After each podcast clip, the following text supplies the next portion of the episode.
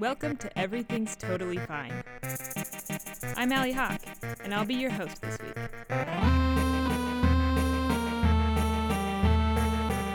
Every other Tuesday, we bring you people who share stories about their lives.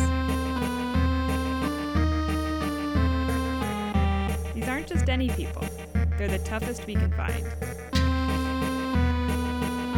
Join us to hear about the times we pretend everything's totally fine. This week, our guest is an ultramarathoner, and that's a 50K, which is 50,000 meters, I believe. 50 kilometers. Very far. She founded a sportswear company, which you'll hear more about later. She competed in D1 collegiate athletics. I had the pleasure of being on her team. And for running, Jackie was inducted in her high school's Hall of Fame. Jackie lives in Washington State and was there for this interview, so you'll notice that the quality is not quite what it normally is. Every year, Jackie goes up to Alaska to work for a couple months during fishing season, and that's where we'll join her. So when I was in Naknek, which Naknek is literally the middle of nowhere, there is probably, I want to say there's like probably 1,000 people there when it's not fishing season. Like there is nobody there. There's tons of bears. And it's not like Alaska where you think like mountains and like green and like forests and everything like that. It's like tundra, flat, gray Alaska, which is also very beautiful, but it rains there all the time. So I'm living there consistently for probably a couple months. And like side note, I am like probably one of the only girls my age at the camp. There's mostly men. And if they're not men, then there are women that are probably in their like 40s or so. And so like I am the only girl my age pretty much. So everybody at the camp knew who I was, and I was like kind of treated like this like popular, everybody knew my name. Everybody would be like, "Hi Jackie, how are you doing?" Like blah blah blah. Like I was like the shit. Yeah, exactly. Like that is how it feels to be beautiful, I guess, because that is how I was treated. It's like, wow, like this is how beautiful people have it. So I ended up getting talked into going to the only bar that's in Naknek with my friend Lonnie, who was like this, I kind of want to say like hippie-ish woman. She was very interesting. Like everybody who was there was like really interesting. Like just like all people came from weird backgrounds, and I mean we did have like some like school teachers, but there's also like really just weird, like some people come from like prison or, you know, just all different backgrounds that come there for different reasons. And so I was actually in like a nicer part of the camp. Like they had like these a building with built-in showers, and it was like really nice, and all the people who worked in the office and everything lived in there. So those people lived there, and Jackie and Lonnie ended up living in these sort of container things. We had to live in the only other place that they had available to us, which was like these stacked container vans. Like there was basically two containers like stacked on top of each other. It was like a suite, I guess. There was like two beds inside, like this super old like retro carpeting. We're in this like container van with like 50 other women on one floor. We had two showers. It was just a mess. And then Lonnie talks me into going to this bar, only bar in Naknek. And so we go there, and like literally I'm getting like all of these looks from like all of these people. She shows up and then does this casual like, "Okay, well I'm gonna go to bed," and then like leaves. And it was like probably maybe 10 o'clock or something. And like she did it in a way to like signal like, "Oh, you're gonna be with this guy." And so I was like, okay, like I don't know, I'm just gonna hang out here. So then I decided like, you know what, it was probably 30 minutes later when I was like feeling super uncomfortable, like getting all of these looks, and this guy looked, the guy was like being a gentleman, and he was like, "Oh, you know, I'll give you a walk home." And so we walk home together on this dirt road in the middle of nowhere, and we're kind of talking about, I don't know, I think he was like played country music or something and wanted to do that professionally. And so we go back to the place, and we're, we finally get there, and we're at the container vans, and he's like, oh, do you want to come up and watch a movie? And granted, I don't think his place was anything nicer than what we were living in, which would be a double room with two people. Do you like to come up? And I was just like, I was looking at him, and then he looked at me, and then he started leaning in to kiss me, and I was like, oh, no. I'm going to go to bed. And I literally, turn around, walked next door, opened the door, and as proudly as I could, walked inside. And so did he lived nearby? He lived, 6 feet away from my place. His computer van was 6 feet away from you. And I had to end up, seeing that guy the next day, and we just pretended that it did not happen, and said hi to each other, and then I just kind of looked back down and kept working. This week's episode is brought to you by, that's right, we have a sponsor, UR Sportswear.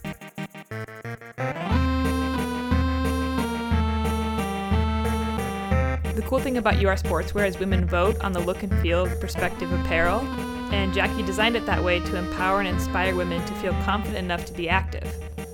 If you go to ursportswear.com and enter the promo code ETFSHOW, you'll get 10% off your order and free shipping. That's spelled with the letter U and then R and then sportswear. Okay, so for a short while, I was a coach for a track team up north. It's Northern Michigan University. And so I think we were traveling for some kind of, I think it was outdoor, yeah. It was outdoor season. Outdoor track season, yeah.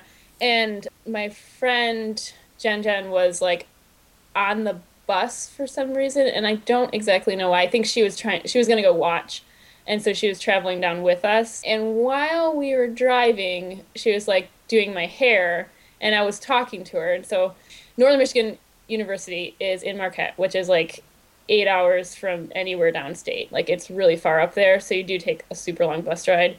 And so we were stopping halfway through to get food, and we get out of the bus and we're going back into the restaurant, I guess, and realize as I get off the bus and I look up at the mirror, and I see that my hair is in cornrows and it looks terrible.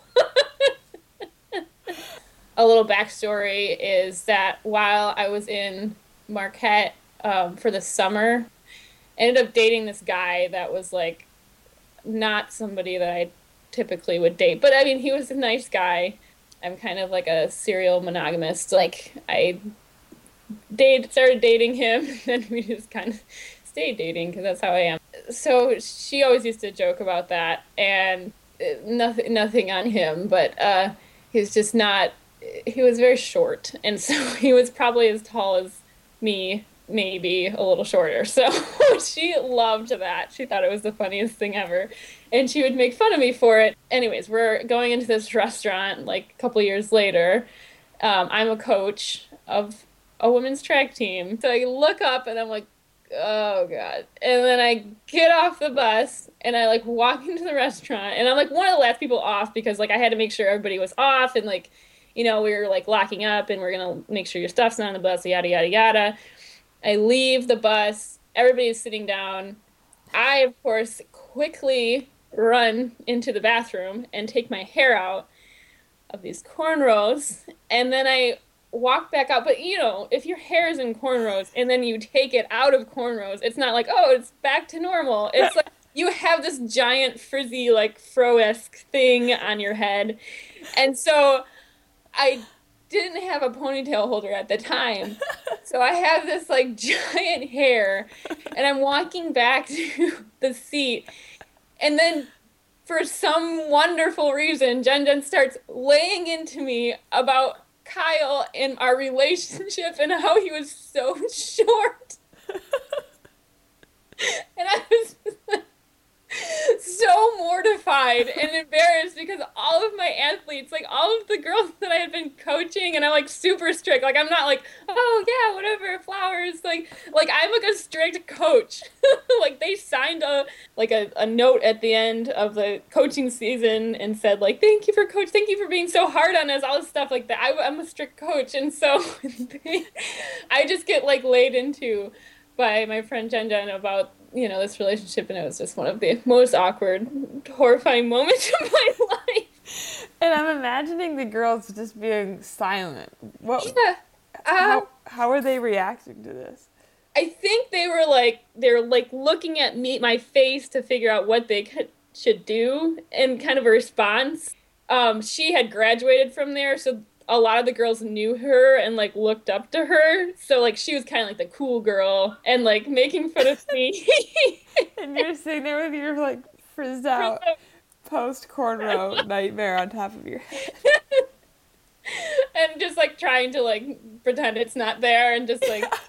Yeah, so you didn't address that. Yeah. Like, the hair wasn't even talked about. No, it wasn't talked about. And that's much more horrifying of going through a post. Like, I'm not super open about any relationship I ever have had or had. And so this is, like, mortifying for me to, like, tell, like, a bunch of kids that I coach about a past boyfriend who was very short.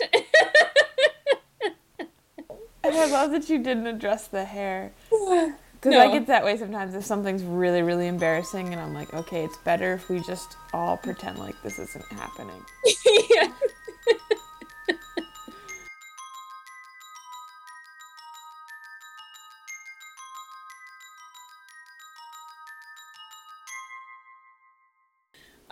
We had this dog that we actually ended up buying off of Craigslist. I decided to buy a dog. So we ended up driving to this, like, really sketchy area. Who's we in this situation? Me and my boyfriend. Okay. The reason they were getting rid of it was because they told us they were pregnant, but I, like, told the lady, like, oh, congratulations, and she kind of, like, gave me the sideways look, like, this girl's an idiot. Like, I'm not really pregnant. Oh, shoot. The dog's super nice. I take it for a walk, and it's, like, nice, and it runs a little bit, bites the leash. So we take it home. We get, like, a little crate and food, and we buy it and we take it home. So then, had you had a dog before? No, this is my first dog, but I had been researching it a ton. Okay, so I got the dog and I brought it home, and I was like, oh, I'm so excited because I thought I could run with it. And so it kind of, you know, would bite David's my boyfriend, a bunch, and like was be super aggressive towards him. Like he has scars now, but it would, like, bite him until he bled on his arm. It would get to the point where, like, I literally would be chased into the bathroom and, like, lock myself in the bathroom because, like, it was, like, coming after me and wouldn't stop biting me. It was, like, really intense. How long did you live with this attack animal? Probably for at least 6 months. Like, okay, so I took it to a class, too. Like, I signed it up for a class. And because that's what they said, like, maybe it just needs to be trained. And like, literally, I'd be in the class holding the dog, and it would be, like, biting on my arm while the person was talking. I tried to, like, start, like, emailing places to, like, give it to somebody, or I tried to give it to the place that I took it for, or ask help from the place that I took it to, like, get its training. And then I, like, emailed a bunch of shelters and just to see if they had room and, like, looked for places, and, like, literally as soon as I mentioned that it was, like, aggressive, they were like, no, we're not going to take it.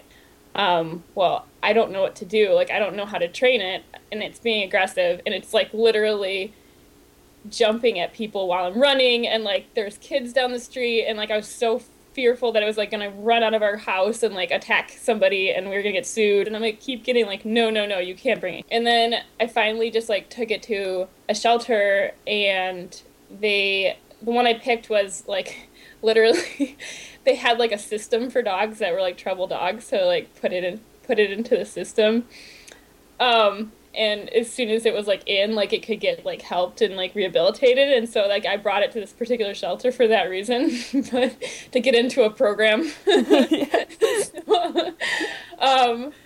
anyways, like, I, like, dropped off the dog, and they had it for, like, 5 minutes maybe, and they literally brought it back out and said, no, we can't take this dog, it's too aggressive. And I had lived with it for 6 months. Yes. Being like, I literally have scars on my arm from this dog. So I'm like really researching these places, and they're like, you know, we cannot take this dog. It's way too aggressive.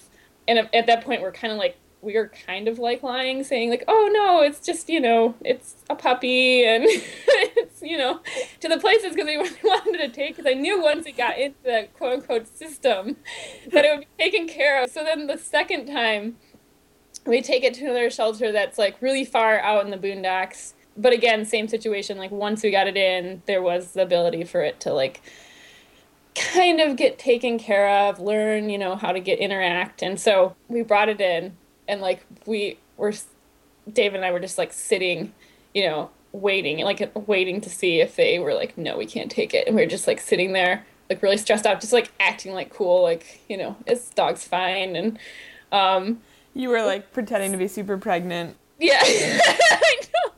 But I like really wanted to be like truthful about it, but I also didn't want them to catch it that it was really aggressive because I didn't know what to do. And could you have ever guessed you'd done all that research to try to get a dog, and then here you are? Yes, like, and it's so spending minutes of your life waiting in this lobby of this dog rehab program. I mean, I can laugh about it now, but I was super depressed about it. And so I had to, like, stand there and, like, feel super judged, too, because people are dropping dogs off and cats off. And so finally they're like, yeah. So, like, we literally dropped it up and, like, got out of there as quickly as possible because we, like, did not want them to, like, have it and be like, no, we can't take it. And the person that, like, literally walked up after us was like, oh, we just found this cat. And they were like, oh, okay. I'm like, why didn't we say that? Like, I'm just trying to do the right thing and give them all this background information when I should have just been like, I found this dog. It's not mine. I don't know where it came from. Your arms are just covered in scars. Yes. Cut to 3 months later. I have to say that I did look for another dog. And I feel really bad. But okay, so then we go down to La Center, which is like, we were looking for Seattle dogs, and La Center is like almost to Portland, so it's like probably 2 hours away. And we drive down, like, so this time it's my sister and myself. She's in town. I like have this like need to like this puppy craze, like I need to have a dog, like it's just the weirdest thing. And so I drive down with her, and this is like in the middle of nowhere, like the boondocks, like there's country, there's like chickens crossing the road, and it's like chickens, but they're not like farmhouses, it's kind of like trailers-ish area. And we go to this place, and the guy comes out who is clearly stoned with his daughter. His daughter's not stoned. Okay. Good clarification. And his wife come out.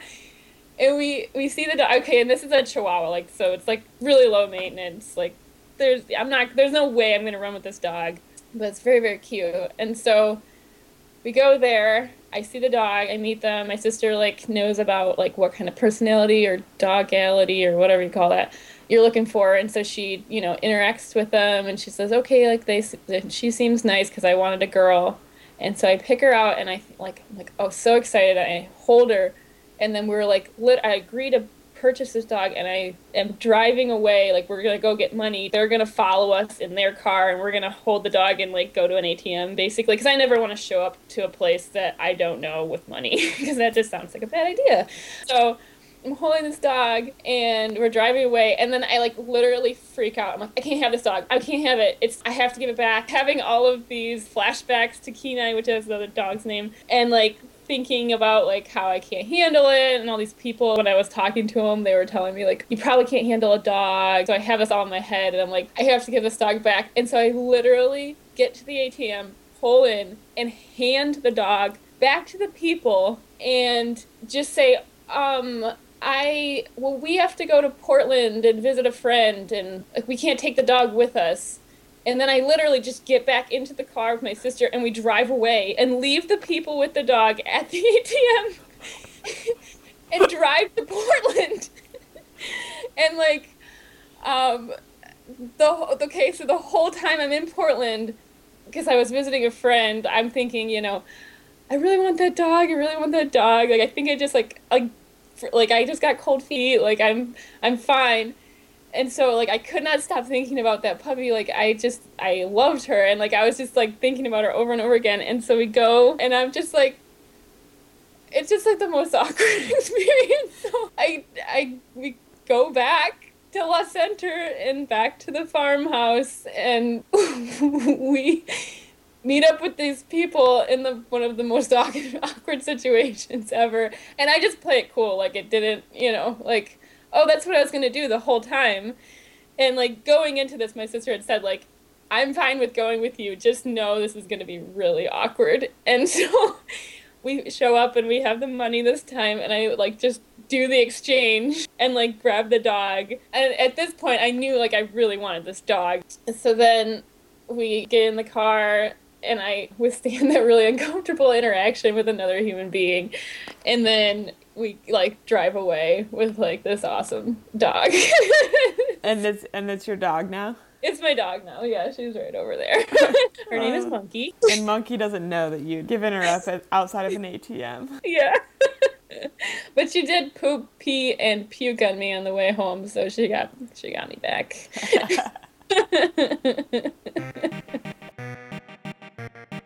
That's our show. Special thanks this week to UR Sportswear. Again, go to ursportswear.com, and when you check out using the promo code ETFSHOW, you'll get 10% off your order plus free shipping.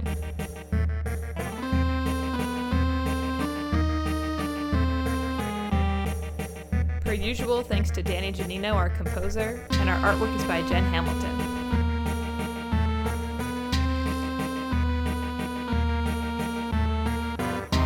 Thanks for listening.